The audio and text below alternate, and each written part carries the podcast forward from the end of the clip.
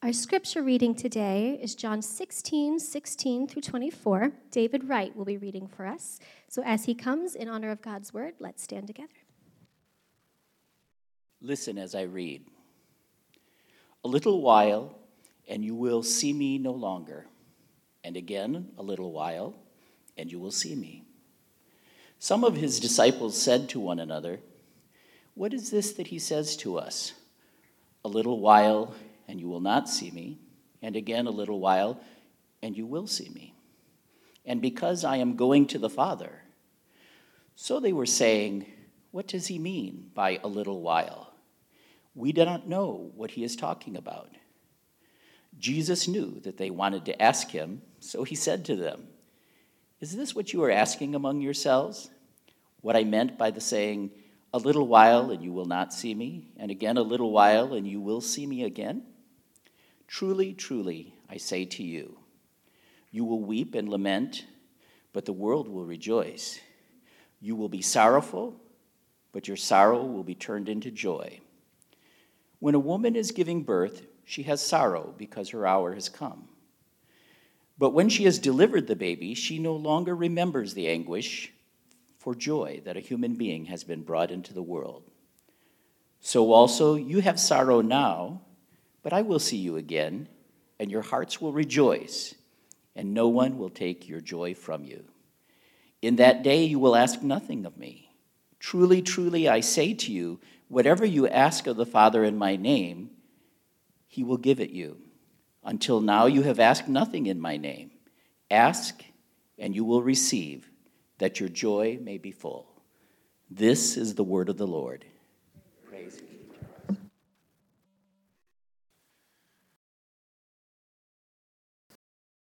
Um, so, we're in a series called The Gospel Changes Everything. And uh, over these weeks, we're just uh, taking various subjects and uh, kind of seeing how the gospel speaks into them. And today is the subject of joy. And uh, maybe you could even broaden that out a little bit into the general category of, of emotions. Um, we live in a, a, point in time where our, our, current culture is pretty emotionally uh, oriented. And so, maybe in uh, generations past, we would be more likely to say something like, I think uh, our generation tends to, or our current culture tends to say a little bit more like, I feel. I, I feel like we should do this, or I feel like this is the next, uh, the next thing we should, you know, the, the next thing on the checklist. It's more of a, a feeling than it is a, a, thinking. And that's not all bad. God, God gave us uh, emotions, they are a gift from Him. And so we're going to uh, wrestle, uh, at least consider this subject of, of joy. And boy, we, you know, there's, there's some things to, uh, to have, have joy about. Um, uh, Today is Mother's Day, and so um, that's uh, while we recognize that moms are, are, are not perfect, we do on this day um, take the time to celebrate and to, to rejoice, to, to have joy about this concept of motherhood and this idea that God uh, actually gifts the world with, with mothers. Um, maybe you've seen uh, in our communications that uh, starting at Pentecost, uh, we are going to have 100 parties in 100 days. And we'll be getting you more details on this. It's not that you have to go to 100 parties, though some of you may enjoy doing that. Um, it's that as a congregation, we're going to come up with a little system where you can let us know if you're, if you're having a party or not. But uh, we want our congregation to have 100 parties. Uh, collectively. So you, it could be a party in your neighborhood with your neighbors. Uh, it could be a party with your community group. It could be a party, just, uh, just a party that you invite a random group of people to. We're going to have some church wide parties. Uh, but in response to Pentecost, in response to the coming of the Spirit, uh, we, want, we, want to, we want to celebrate. And, and so there's a 100 parties in 100 days. That's, that's coming. So get ready. Um, and, and, and yeah, this, this, this, this subject of, of, of joy. I mean, don't, don't, don't you want it?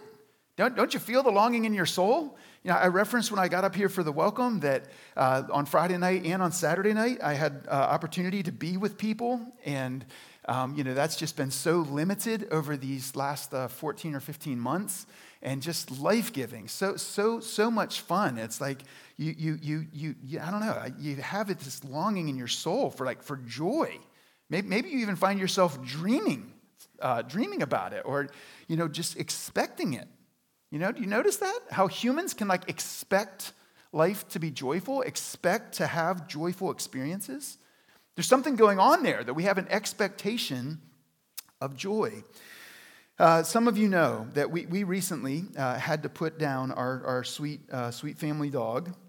Um, I'll, I'll, have a picture here for you in a second. But it, it was, it was so, so hard, uh, so hard to, to do it. Her name was Lucy, uh, a yellow lab. Uh, she, we had her for 11 years. And when the vet told us that we needed to make this decision, we ended up with like six days where Lucy was at our house, but we knew that this appointment was coming. And uh, those were really, really hard days. Uh, and lots and lots of emotions, my wife and my four daughters, and lots of emotions in me, which was uh, somewhat surprising if some of you have seen me interact with my dog. Um, but uh, it was, I, I, had a lot of emotions that I was not expecting.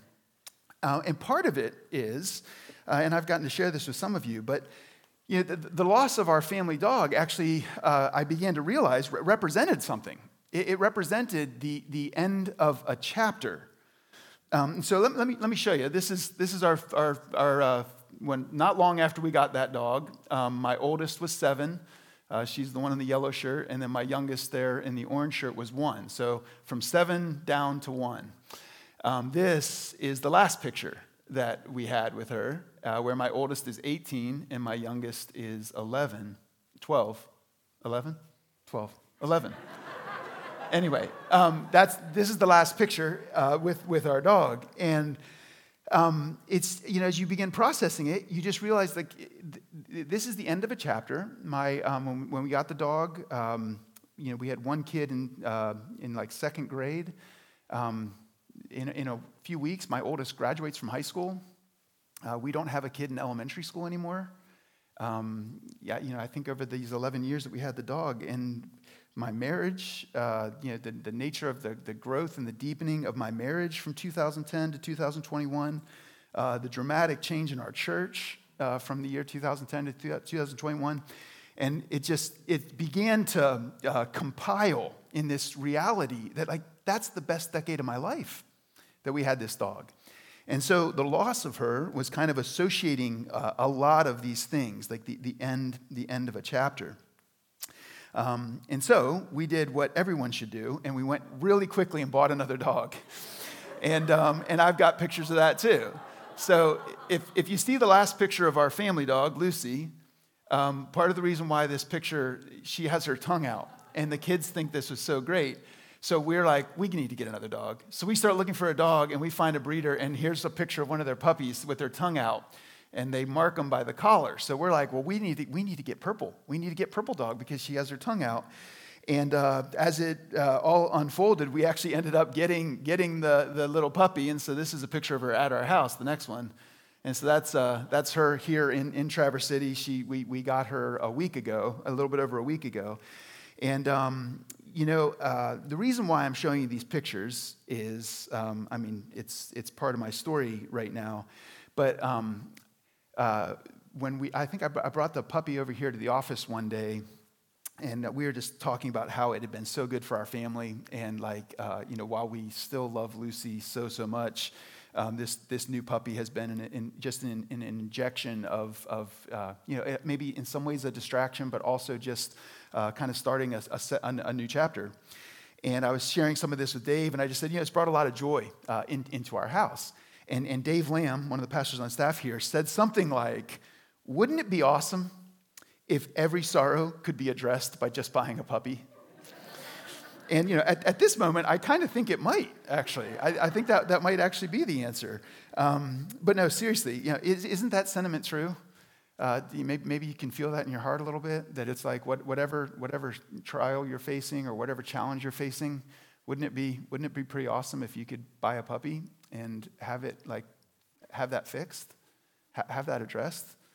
But that's that's not it's not how the, the world works, right? I mean, finding joy in, in this circumstance, you know, buying a puppy has, has impacted the nature of our emotional state at our house. But finding joy, like finding real joy, joy that doesn't fade, that can be a very, very difficult journey. And for, for some, it might even feel like an impossible journey. So I want to take our time this morning and, and look at this passage in John 16 where Jesus interacts with his disciples. Uh, this passage in John 16 is towards the end of Jesus' earthly ministry. If you're familiar with this section of the book of John, John chapter 15 is where Jesus teaches on the vine. And if, if you've ever uh, done any of the study of, of like tracking Jesus' last couple days, there's reason to believe that when Jesus taught on the vine in John 15, it was actually part of his movement in the day or two before he was crucified. Uh, with, with, his, with his disciples. So, John 16 very, is, is, is in very close proximity uh, to Jesus' crucifixion. And Jesus is aware that the disciples, they don't have a clue of what's going on. Even though Jesus has hinted at this, he's talked about this multiple times. He has, he has told them that you know, he's going to have to suffer and die. Uh, he, he's, he's brought this to their attention, but the, the disciples really, they just can't quite get their arms around it. And so here in John chapter 16, in, in verse 16, uh, Jesus says to them, A little while, and you will see me no longer, and again a little while, and you will see me. Well, as you heard this, the text read, the next like three or four verses, it's just commentary repeating those phrases basically.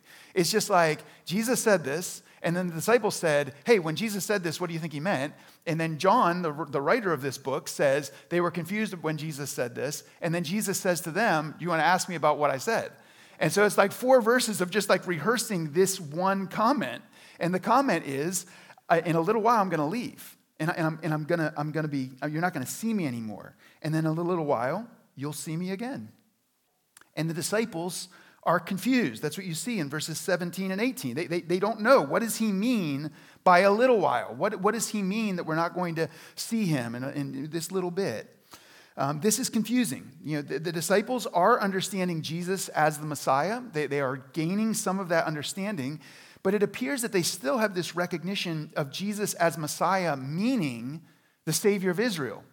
This expectation that Jesus is going to, to, you know, to make Israel great again. He's going to overthrow their oppressors. He's going to reverse their suffering. But here he says he's going to leave. Remember, this is towards the end. They've, they've been with Jesus for like three years at this point in time. This is a really crucial moment. They've got to be feeling like this is go time. We're actually in Jerusalem now.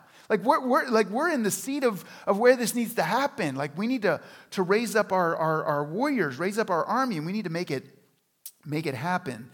Um, but maybe you feel a little bit, maybe you can relate a little bit with the disciples in verses 17 and 18. When they look at Jesus and they're like, We don't know what you're talking about. We don't know what's going on. We don't understand the timeline. Like, can you relate with that feeling? Maybe not directly in relationship to John chapter 16 and the content that Jesus is talking about, but do you ever have this emotion towards Jesus? Like, Jesus, I don't know what you're talking about. I don't understand the timeline. I don't know why you would let that happen. I don't know why you would do that. I'm, I'm, I'm confused by this. I don't understand. Jesus, like, we don't, we don't know what you're saying. Well, here's some beautiful encouragement. Jesus knows what they are experiencing, and Jesus knows what you're experiencing. He, he turns to them and he's basically like, Hey, I know what you guys are thinking. You want to just say it? You want to just ask me? Like, remember, I, I, I know, what you, I know your thoughts. Like, just, just say it. Just, just ask me. Ask me the clarification.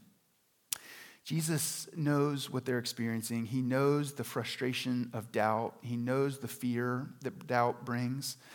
Uh, and he, he recognizes, he recognizes that it is going to be hard. As he interacts with them in the next verses, he talks about mourning and lamenting, sorrow.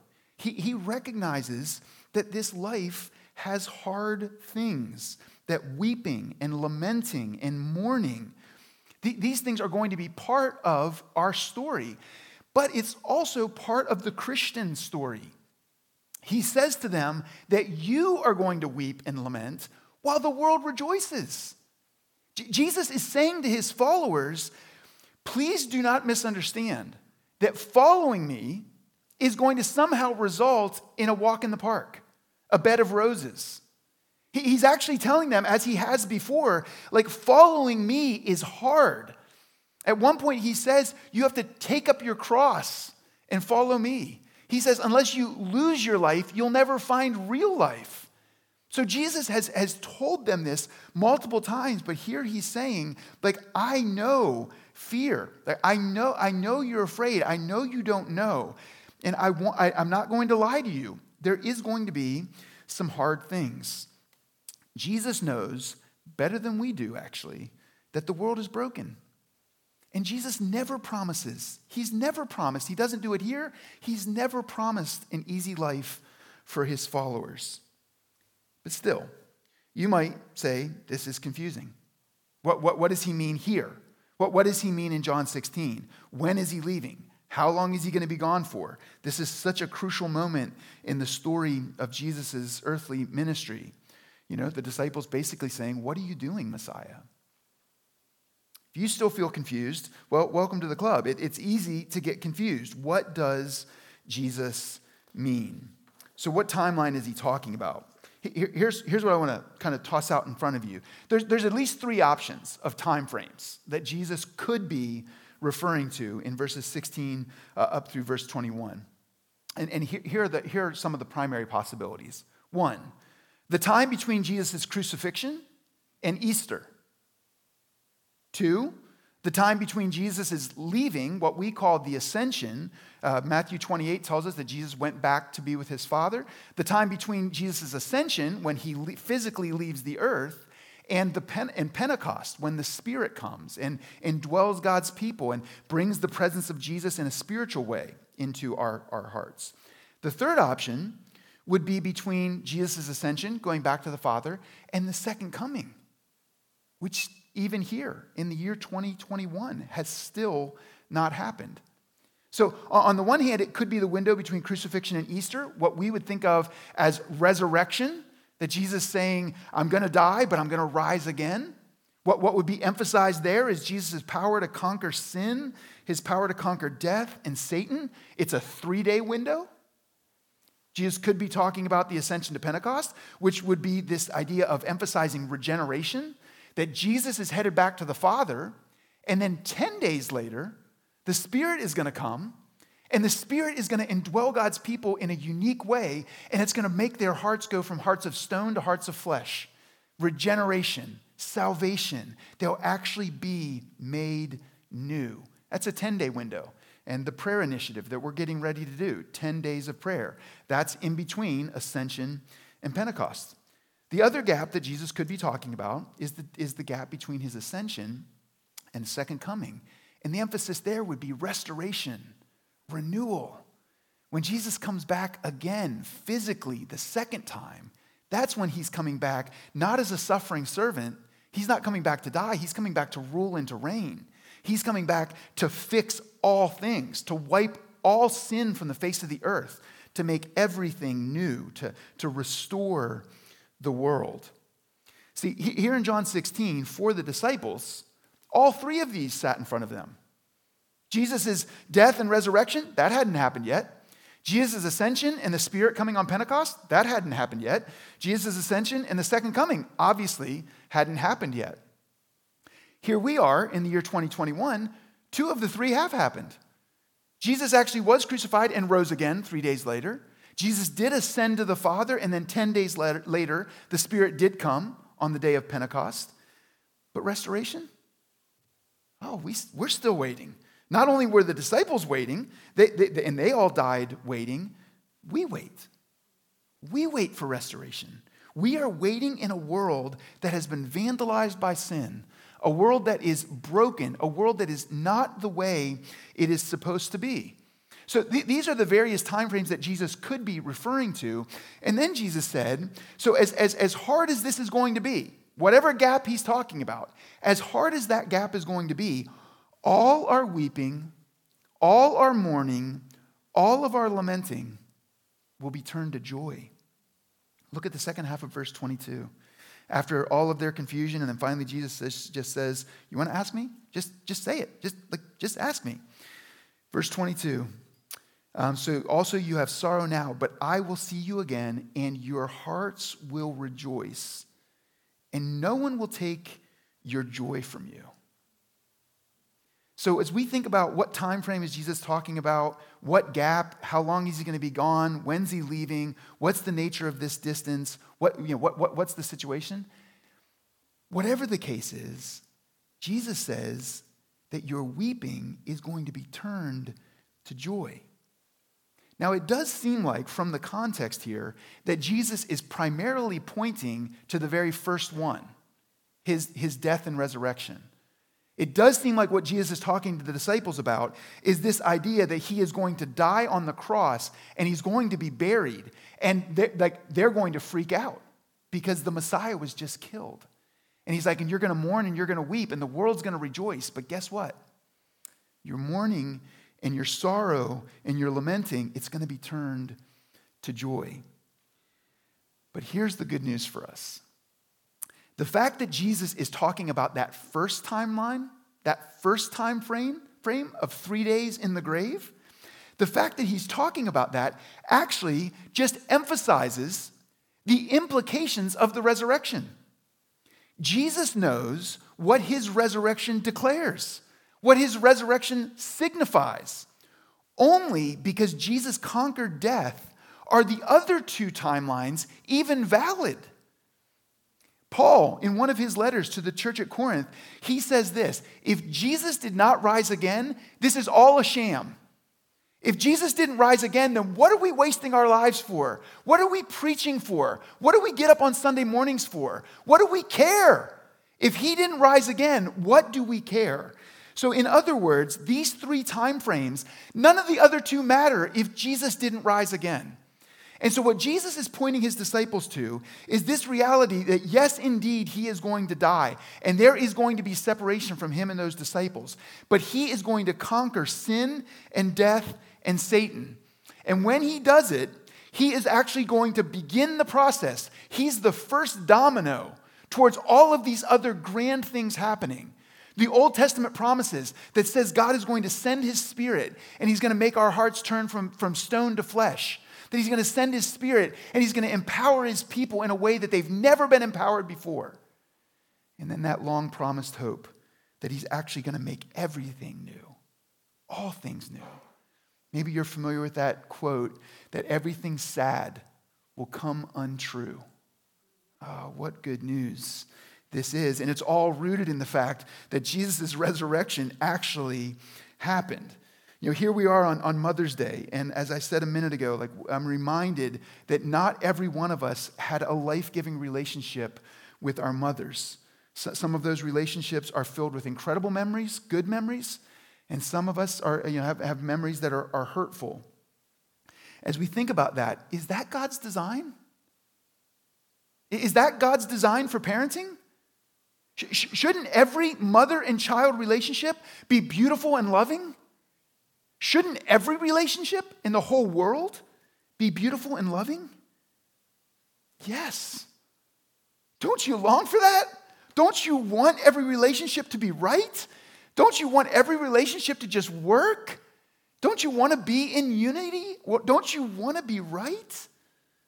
Well, the Bible says that that day is coming and that Jesus' resurrection was a pivot point in human history that opens the door. It opens the door for the coming of the Spirit, it opens the door for the soon coming renewal of all things. So, this is the promise. Jesus' resurrection power is promising us that soon all things are going to be made new. But the fact that Jesus is referencing his resurrection is the evidence that the hope of the gospel is not just a waiting game.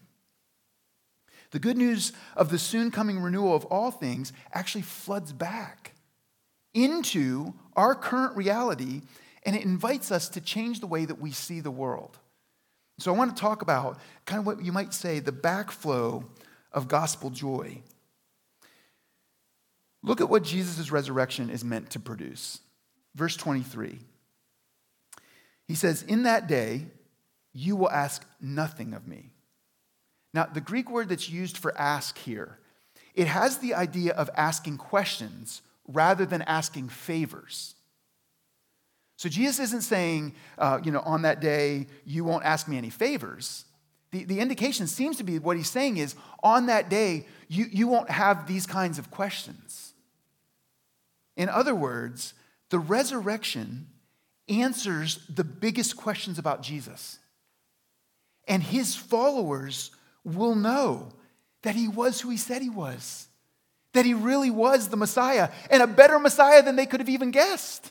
Not just a Messiah for one ethnic people called Israel, but a Messiah for the whole world, the Savior of the whole world, that he actually literally was the Son of God part of the Trinity, part of one, the, the triune God sent in flesh here to live among us, to live the life that we should have lived, and then die the death that we deserve to die as a substitute for us. So, what do we do with this news? Well, keep reading. Second half of verse 23. Or so 23. In that day you will ask nothing of me. Truly, truly, I say to you, whatever you ask of the Father in my name, he will give it to you. Until now, you've asked nothing in my name. Ask. Ask, and you will receive, that your joy may be full.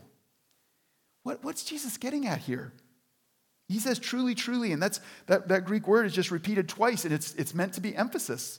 He's like, pay attention to what I'm saying. He's not saying, I haven't been telling you the truth, and now truly, truly, truly, I really am going to tell you. No, he means, like, this is, this is, this is an essential thing. Like, don't miss this.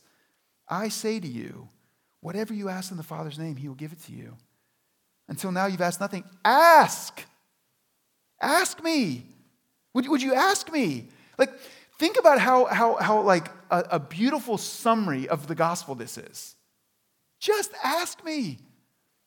In Matthew 11, Jesus says, Come to me, all you who are worn out, and I'll give you rest. You, you, you just have to come. You, you just have to come over here. Jesus says, just come ask me. Come to me. Trust me. Depend on me. You know, friends, we, we, we have more needs than we realize. Way more needs than we realize. And Jesus knows that. And he says, Come ask me. This, the, the, the One Accord initiative, the 10 days of prayer that we're inviting you into, you, you just heard it said, like, uh, one of the things that we're asking you to do is to pray for 10 minutes a day. Now, look, some of you pray for way more than 10 minutes a day now. And so th- this initiative is not saying, hey, um, we want you to like really, really like stretch yourself and pray for 10 whole minutes. But like t- 10 whole minutes is, is a good target. We're trying to give you something that you can, in, you can partner in. And you can say, for these 10 minutes, I'm going to engage in this objective. I'm going to be part of this initiative with my church. But the posture of God's people should be a posture that's praying all the time. Paul, Paul actually says, pray without ceasing. What, what he means is that we, we recognize that every minute of every day, I am in desperate need of God's work in my life. I, I need him to be uh, engaged and aware of what's happening to me all of the time. We're not suggesting that 10 minutes of prayer is sufficient. We're saying dependence is necessary. Jesus is saying, Ask me, talk to me. You've got to have dependence. You've got to recognize your need. And he says, Ask. Ask with the awareness of our current world. Ask with confidence of what is coming. Ask so that God, who answers better than you could have ever imagined, will make your joy complete. Ask Him. How could this be? What could we receive from God that would actually make our joy complete? You know, we just pointed to this a couple minutes ago. It feels so fleeting. Joy is so hard. You know, like a puppy, it, it, it works for a minute, but is, you know, is that, can that really answer the biggest questions in my life, the biggest trials in my life? And the answer is no. A puppy can't do that. A puppy brings joy, but it's not solid joy, it's not unfading joy. What could make my joy complete? Well, let me point to two things. One, God could give you the confidence that your life is not meaningless. And secondly, God could give you the confidence that this life is not all there is. Like, what if the message that God wants to share with us on the pages of the Bible is that you are not an accident? that you're just not randomly here, that your life matters, that your existence matters. There's people in the world that it probably matters to, but it definitely matters to the God who created you. You, you matter. Your life matters. And that should, that should fill your heart with a, re, a level of gratitude and joyfulness, of thankfulness that you're not here on accident. This life is not meaningless. But right along with this is the truth that this life is not all there is. That when you die, the story is not over. Your life matters.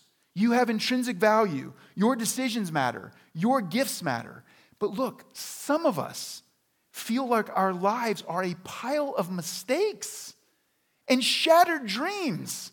And we look at life on this earth and we say, I'm glad that my life matters, but boy, I don't know. I, there doesn't seem like there's much hope in it for me. Maybe, maybe you've been diagnosed with a, a disease that is going to take your life. Maybe you have such trials that they're not going to get resolved. Like there's just no human way that they're going to get resolved. And you look at the rest of your life and you say, I don't know how to endure. I don't know how to get through this. Well, listen, God also wants you to know that this life is not all there is. That when you die, the story is not over. If you feel like your life is a pile of mistakes or your life is just full of shattered dreams, there is good news as good as this life can be, or as bad as this life can be, this life is not all there is. We are eternal beings, and there is an eternity to be had. And this is the good news of the gospel is that God took it upon himself to come here to address this problem, to actually make a way for our eternity to be with God instead of separated from him. Do you think that this world, as it is, this life that the Bible refers to as a vapor, as a mist, it means that we get just a few decades. It's gone in a blink. Do you think that this life can actually fulfill your hopes and desires? God, in His grace, is telling you it can't do that. It can't fulfill that promise. Some of you know Tim, Tim Keller is, is my he's my favorite everything, I guess, but he's my favorite writer, favorite pastor. And, and he and his wife just were interacting with, uh, Tim has been diagnosed with uh, pancreatic cancer. And he's been going through these treatments, and he and his wife were asked about how they've been navigating it. And one of the things that they pointed to was the reality, the severity of pancreatic cancer is that it will likely take Tim's life. They don't know how long he'll have. But in having this reality that, that he's, he's, I think he's 70 or 71, um, the, the, the, reality that he is going to die, what, what, what he said is this is he and Kathy, this is their quote. He said, The less we attempt to make this world into a heaven, the more we're able to enjoy it. And what he, what he means to be saying there is that when we turn good things into ultimate things, when we make good things our greatest hope and our love, th- those things will disappoint us.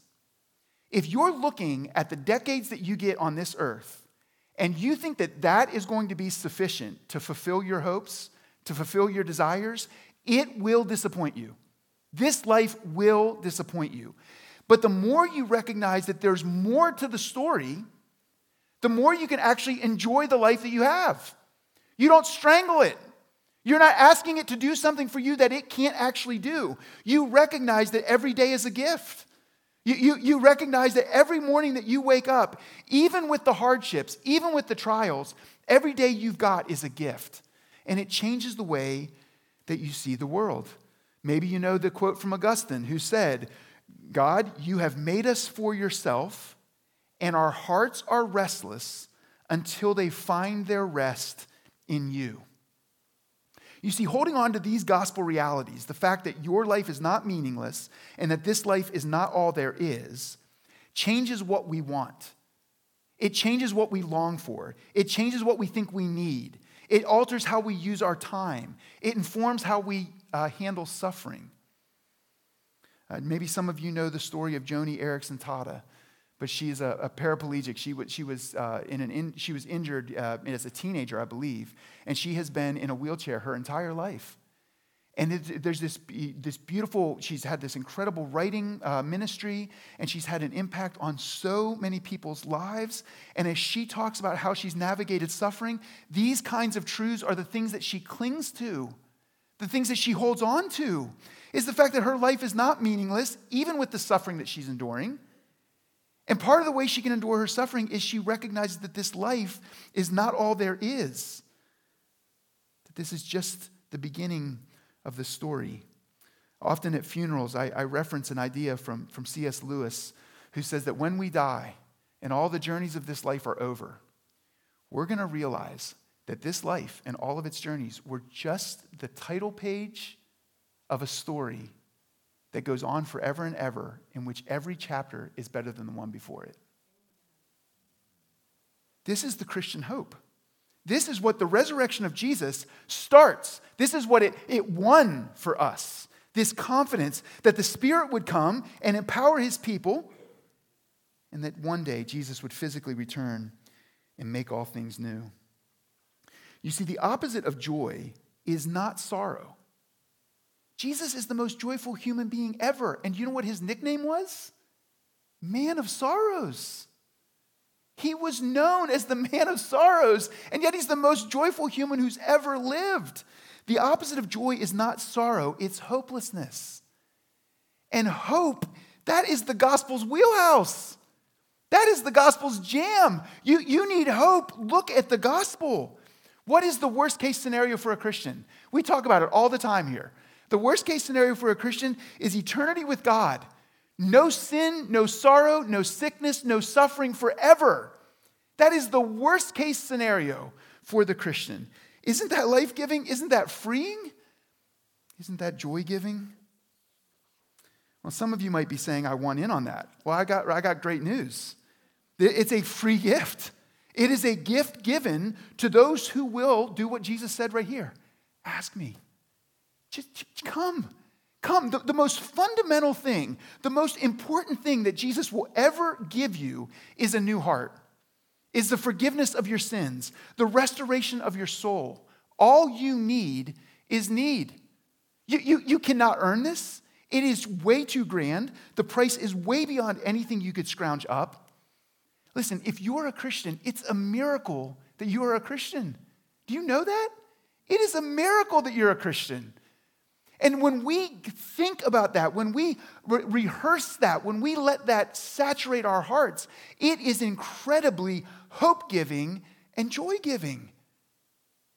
It's a miracle that you've been made new in Jesus. And when you grasp that, it changes everything. Let me finish with one quick thought here. Have you ever noticed, and because we're at church on a Sunday morning, I'm going to talk about religious people. Um, but have you ever noticed how a lot of religious, religious people are uptight? How they're, how they're fearful, uh, judgmental? Think about this. If you think that your relationship with God is all about rules or all about earning, we, we call this legalism, then you have a tendency to take everything, including yourself, way too seriously. And I've lived it. This is, this is a big part of my story for my first 33 years. And legalism steals your joy. And you want to know why it does? One reason is that it makes your life a performance. It makes your life unknowingly, it makes your life a competition. You, you come to believe that you need to be a good person in order to get God to be okay with you, in order to get God to smile at you. That if you do enough good things, then maybe God will give you the thumbs up. Maybe God might not be disappointed in you for a minute if you can do enough good things. What ends up happening is this you begin to look horizontally and you begin to compare yourself to other people because you want God's approval and you need to be a good person. Well, how do you know if you're a good person? If I'm better than that guy, if I'm better than that girl. Well, Ann Voskamp, great, great author, this is, a, this is one of her quotes, and it's, it's, it's an incredible quote. She says this Comparison is a thug that robs your joy. But it's even more than that. Comparison is a thug that makes you a thug. And if you're living your life in this legalistic mindset where whether you are actively thinking this way or not, if you're always trying to get God's approval, you have a natural bent to evaluate yourself based on other people.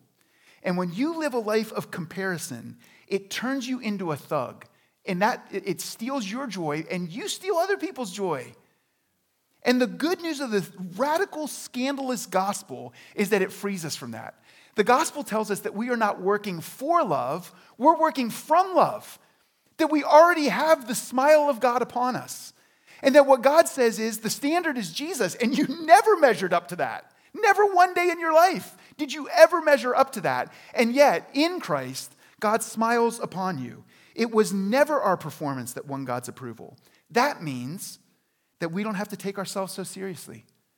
That means that we can actually hear criticism and we can receive criticism because we know we don't measure up.